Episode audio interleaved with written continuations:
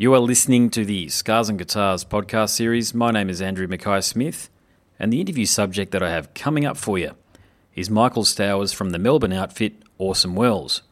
The reason for the conversation is to promote their run of shows across Australia throughout June and July 2017. So let's have a listen to what Michael has to say. Here we go. Michael, welcome to the Scars and Guitars podcast. I'm going to open our chat with both a statement and a question.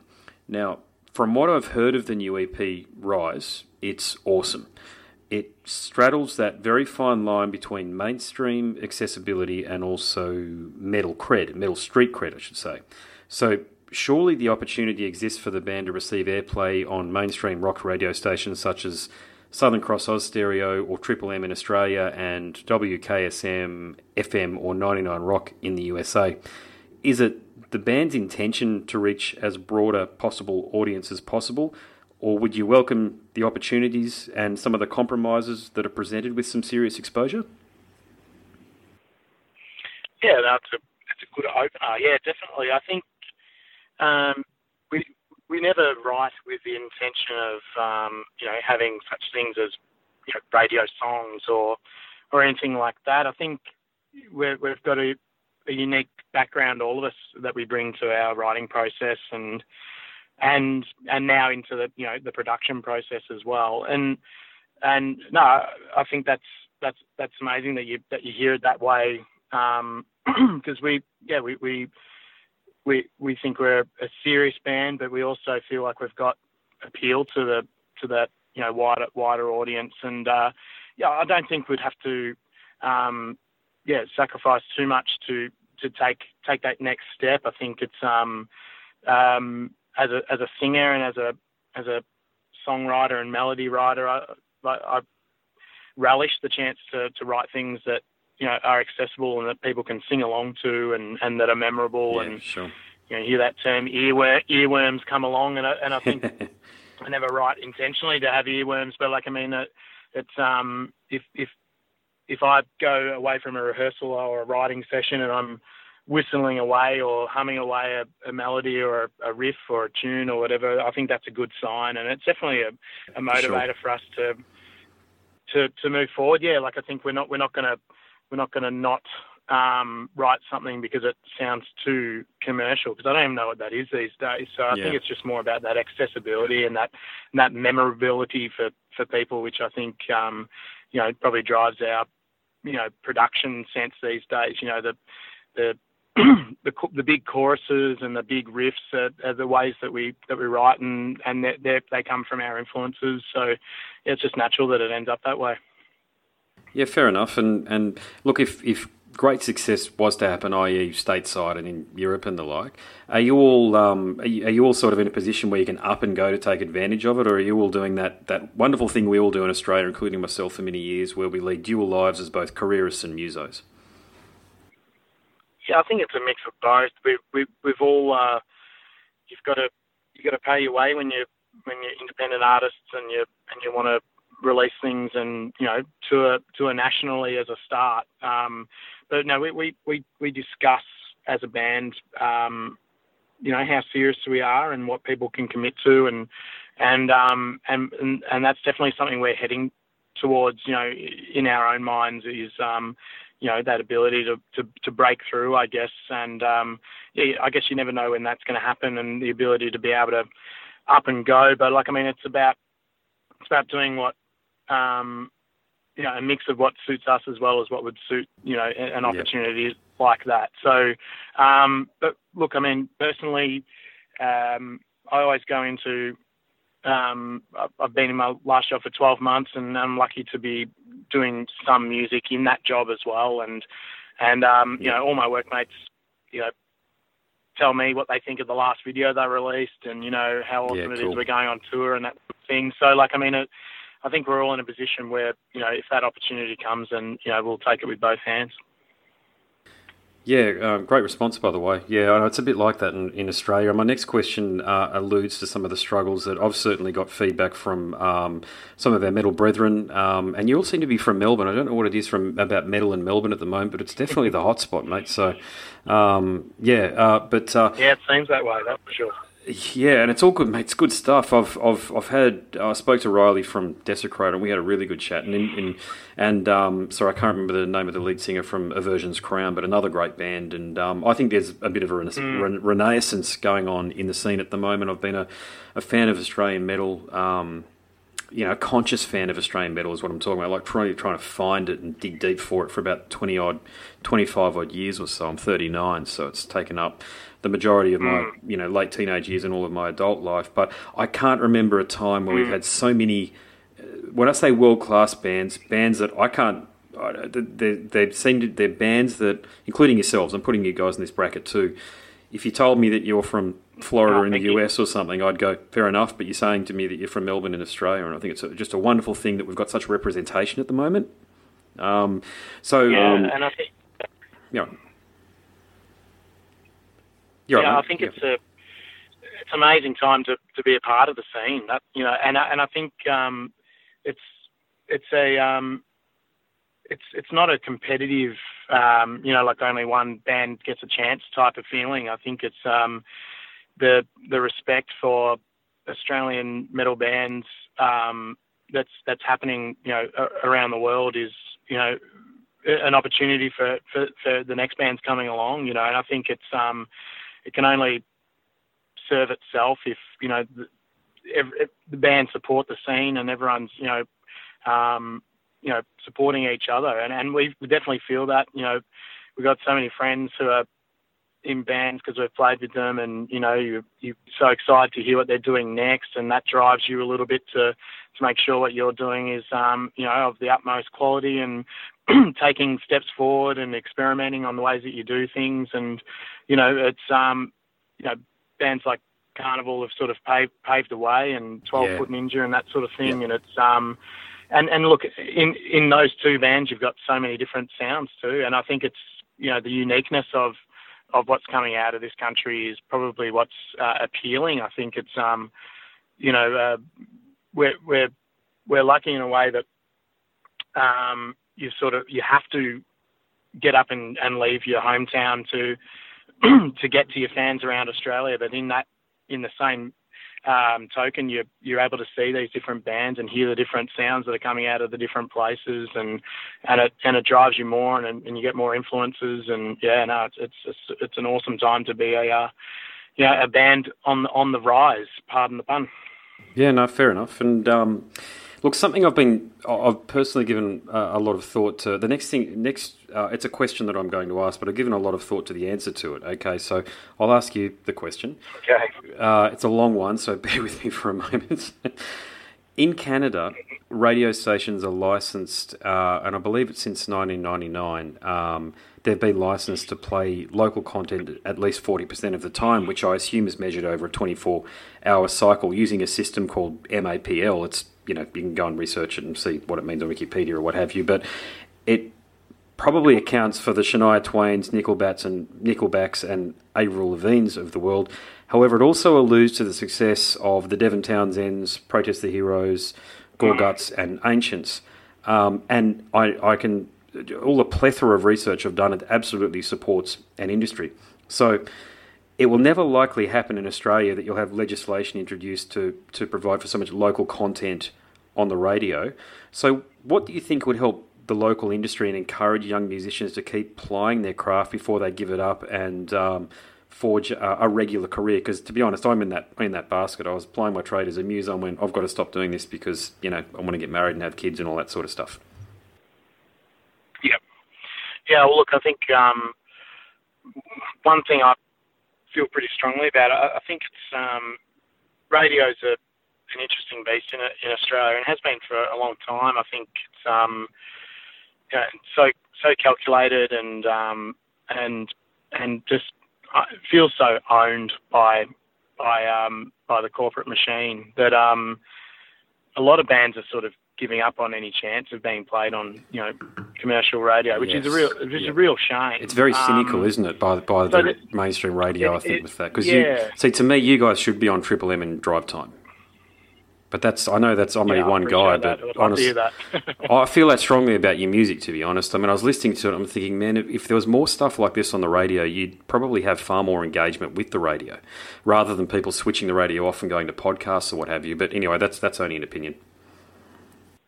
Yeah, well, I think it's um, it's it, it swings and roundabouts, isn't it? Because I think you were you were saying before about you know how do you write songs and and and you know if, if you compromise to to take that next step, and Yep. I think bands are, are sort of putting that to the back burner and just exploring what they can do and, and, and not being restricted by anything means that you get this amazing quality and diversity in the music scene. So, um, yeah, look, it's um, I think it's also the commercial TV world as well. Like being a singer in a band, um, some of the response you get when you tell people that is, you know, have you be- have you been on The Voice? Have you auditioned for The Voice? And you're like, Yeah. well, Yep. uh, I I always ask, you know, have you how many how many CDs have you bought of people who've been on The Voice? You know, and the answer is usually none. So like, I mean, it's uh, uh, people sort of uh, are being um, had the having the wool pulled over their eyes that it's you know that that fame is a is something that you that you sort of got to raffle for and get voted in to be you know be someone of note when you know these bands are working so hard to Yes. to push the boundaries and, and, and do it themselves. And, and look, I mean, personally, I, I love it. Like, especially a week like this when we're about to release an EP and we've got videos that are being viewed all around the world. And, um, you know, that the, the hard work is the reward in itself, you know, and I think um, if you're trying to find a way to, you know, get people back to that way of thinking and it's, uh, it's, uh, there's also, you know, the, the things about lockout laws and, and these things which are attacking the live Yes. music scene, and it, and it seems like yep. all you know all the walls are closing in, you know. So Mhm. I think if I think you know everything's sort of got a tipping point, so you hope that there's eventually so much interest in in homegrown talent and heavy talent that um, you know the radio stations are forced to play it because people want it. Yes, yes, no, very good response there, mate. Thanks for that. And um, so, so I'll talk about the album now. So, so Rise, uh, I understand, was mastered by Steve Smart at uh, Studio Three Hundred One in Sydney. So, for our international listeners, Steve is known as the as the man locally. Um, uh, he's worked with um, artists, uh, prominent international uh, or uh, domestic artists that have made it on the uh, international stage. Crowded House, Kenny G, and uh, or Kenny G isn't domestic, so what am I talking about there? Crowded House and Silverchair, and also Kenny G from the international scene. well, I wonder if he, he might have an Australian grandparent. We never know. we go. Um, Yeah, who knows? What was it like working with Steve? Oh, he's the ultimate professional, really. Like, I mean, he, he um, what what we we try to do is have everything ready to go by the time you get it to to his ears. I guess you know he he he has this ability to um, understand what you're trying to to create by what what you've been able to provide for him, and and and the the results uh, speak for themselves. Um, just uh, and personally, like the, with the way that the, that he sits the vocals in the mix, it's um, it, it's it's centered, but it's not at the forefront, and it's um, you know, it, there's, there's lots of space, even though it's you know a big heavy wall wall of Yeah. sound sometimes, and um, but yeah, look, I mean, the results speak for themselves. You know, not just on our recording, but on, on anything that he that he puts his uh, puts his mind and ears to. Yeah, it's fantastic. So, tell me about the dynamic in the band. Who writes the music, and how do all of the songs come together? Yeah, we we definitely write as a collective. Um, there's ideas that come from from different instruments, guitars. You know, bring bring some riffs, and and that might lead to a, a jammy type writing session. Um, sometimes you find me sitting in the corner of a rehearsal studio for a couple of rehearsals in the in the row, just you know, penning it down some lyrics. Um, sometimes it's you know it comes really quickly. Sometimes I've brought um, you know chords and melodies to to the band, but we definitely yeah the, the end product is always as a result of of everyone in the band having their their little take on it and and hearing things that you might not necessarily hear because of you know because of the way the instruments are. But it's um we, we've always had an equal um equal equal share in how we write. Um, and as well as like lyrical content, even though it, it, it mostly comes from me, um, definitely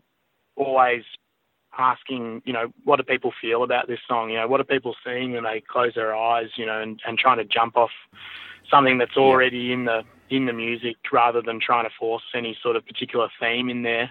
Um, and, and I feel like uh, our fans respond to that. I, I always want to leave the, the the real true meaning of a song up to the listener because I think they're the ones that need to, you know, put the pieces together to, to what, what a song might mean to them and um and yeah and that's that's how I really love listening to music and you know I, amount of times I've figured out the actual lyrics to a song of someone else's song and I've been singing something completely different, but I don't really care because, you know, like I'm singing along and I don't really care if people do that to my lyrics either because if they're singing along and feeling something sure. about the song, you know, I wouldn't want any, I wouldn't want anything sort of too literal to get in the way of that. And, uh, and it's just more about that atmospheric, um, composition that we really go for, you know, creating that, that sound that, you know, we hope is com- becoming synonymous with uh, Orsome Welles. Yeah, that's a good point. Um, so, so actually, I'll, I'll, take it back a step. Um, couldn't agree more with you about being a very visual band because that's certainly one of the things that, that I found about it. I was listening to the tracks on, on YouTube, and apart from you having wonderful videos, I found that um, your song inspires imagery. You know that mental imagery that comes uh, that can come along with very progressive music. Um, so well done on that, being able to uh, be a, a fourth dimensional, a multi dimensional band. So, so on that note, and, and you, you do have Orson Welles uh, was the narrator or the creator of War of the Worlds, if I'm not mistaken. Um, some, correct, yeah. Something that I, I had a, a, tape when I was a kid that I used to listen to. I think I wore the tape out, listening to it back to front. Um, so, how did you get the name, and who was the band inspired by? Yeah, well, the name definitely came about. We, we all um, studied studied music together um, and it was in one of the lectures uh, that we were talking about movie music um, with uh, Citizen Kane, and um, and yeah, he was a he was a he was an amazing um, movie maker and did a lot of things for the first time, and and yeah, look, I I think I leaned over to someone in the class and and said Orson Welles more like Orsome Welles, and we really just yeah, it sort of just came at the right time. We didn't we didn't go out intending to um to come up with a pun band name, that's for sure. But look, we we, we ran with it and, and we sort of felt it, it fit with what we were trying to do, which is um, you know do things slightly to the side of of of what was happening around us, um, not in any sort of um, uh, yeah, not in any particular way, just in a in, a way that you know inspired us and, and helped us be creative. That we were like, yeah, cool. I haven't heard anyone do that before. Let's try that. You know, just in an interest, interested way. And uh, I think inspiration for the for the band just comes from that. Just just that ability to to, to when someone comes in with an idea, you know, what what what could this be? You know, like um, uh, not trying to force it force it to be anything that it's not, but just opening, keeping on opening it up and and trying new things with it until sort of that next, you know, overarching idea comes, and then the the song as a whole becomes apparent, and we fill in the gaps from there, which is a, you know, it's an amazing, um, you know, thing to be a part of when you're when you're writing that way because everyone in the room feels like you know there's a there's a moment where it clicks and and you and you go yeah this is what this song feels like, and it can be it can be uh, miles away from what you had at the start. But um, you know that little that little uh, kernel is you know, and just constantly trying to reinvent it until it becomes something that you know we all we all feel is the uh, is the final product. So, do you guys uh, rehearse? Do you guys come in with, like, do you say, for example, does the guitarist come in with a riff and you work on it from there, or do you share ideas via MP3 um, first and then work on a basic bones of an idea and then get to the rehearsal room and then work it out? Yeah, it's a bit of both. I think we uh, definitely use uh, social media and technology as much as we can, um, which is great. You know, like um, I, love when I see a little uh, M- MP3 come up on the um, Orsome Welles Facebook page, and it's a riff from Tui, the guitarist's um, song bank or whatever it is. It's recorded on his pedal and and and put it up there, and and and yeah, what what I think is really cool about that process is um, I sort of don't really hear maybe what he hears, and I come in and I might have written a whole verse over it. And he's like, okay, cool. I didn't really sort of see it going that way, but you know, and then it might change again after that. But um, with with my own sort of contributions, I guess um, I I love writing on nylon string guitar. Um, for some reason, I always sure. sort of yeah. he, hear hear what what instrumentation might work well around around that sound, um, even if it's sort of like a humming version of a melody and a little bit of I don't know uh, Anthony Kiedis type you know, riffing with no particular words, just to sort of get that idea across. I might record a video and send it to those guys, and and before you know it, it's turned into a riff. And and as you said, that can be in between rehearsals and and um yeah, because you know everyone's busy and and you know rehearsal time. Yeah, for sure. Yeah. you know is off is often you know especially at the moment it's often um, based around our performance and what we're, we're we're putting together for the Rise tour and and yeah you've you've got to be um, proactive and um, and a, the ability to write when not everyone's in the room as well. Yeah, cool. All right, uh, we've almost come to the end of the interview, and uh, I have three questions that I ask all of my interview subjects. So I'd love it if you could hear me, me here and play along. And your answers can be as not safe for work as you like. So here goes. okay. It's one of these. Choose three. First question. Choose three words to describe yourself. Orsome Welles or myself? Oh, you, as in Michael. this is all about you. Uh, I okay, cool. Uh, what about inquisitive bald singer? That works. there we go. Alrighty. So, second question. If you could go back to when Yep. you were 18 and give yourself some advice, what do you Mhm. think you'd say? I would say forget about what other people might think about the things that you like and pursue them quicker. Yep, great advice. Yep. And final question. What five guests, living or dead, would you invite to dinner? Five. Uh, both my grandfathers, who've passed. Um, John Farnham, Cool. Bon Scott, Yes. and uh, Cleopatra. Wow. Okay. That'd be an interesting one. that'd be a, that'd be a very interesting. It one. would be. Yes, that'd be a good one. It would there, be very yeah. interesting. Yeah. Look, I mean, um, yeah, I don't know why my grandfather's popped into my mind, but yeah, I suppose the two people that I'd like to Yeah, no, it's have a nice. Good on you. again and have a again. Yeah, yeah, that's it. And- And Cleopatra, any any any uh, meaning behind that one there, or was it just one of those one of those? You sound like you're, you're into history as well. When I say sound like, I guess you know you sound like one of those guys who is an intellect and so deep dives into things. So you probably are into history. And has Cleopatra got some interest for you? Yeah, uh, well, thank you very much. But I, I think uh, I, I really like uh, historical figures that were turned into um, uh, uh, narrative figures. So she's in Antony and Cleopatra, which is a Shakespeare play, and and almost like her her whole story uh, in history and also um, in fiction is is yeah amazing. And I, I feel like maybe her um, her actual personality was um, more amazing than any of those that anyone else has any, anyone has um, discovered. So yeah, should be an interesting person, and who knows where the night would go Yeah. um, with her. You know, snakes and poison and all that sort of stuff. Crazy. Yeah, I have a feeling Johnny might be on his own there for parts of it. Bon, bon would certainly be happy. I think Bon would keep a company. yeah. I reckon they might hit it off, yeah. Yeah. Well, that's it. Is, is there any um, final words that you want to share with the listeners?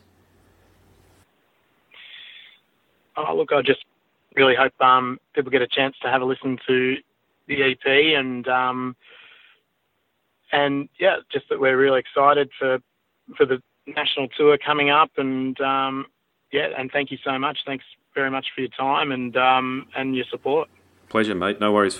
One last question: Do you think you'll make regional Queensland, say uh, Sunshine Coast or Cairns, or anywhere like that, or are you just hitting the major metro areas? Yeah, at this stage we're going to hit the major metro. But look, I've got um family up in in Queensland. I've got a, my great uncle has a sugarcane farm in Abergowrie, okay. just outside of Ingham. Yep. Um, so yep.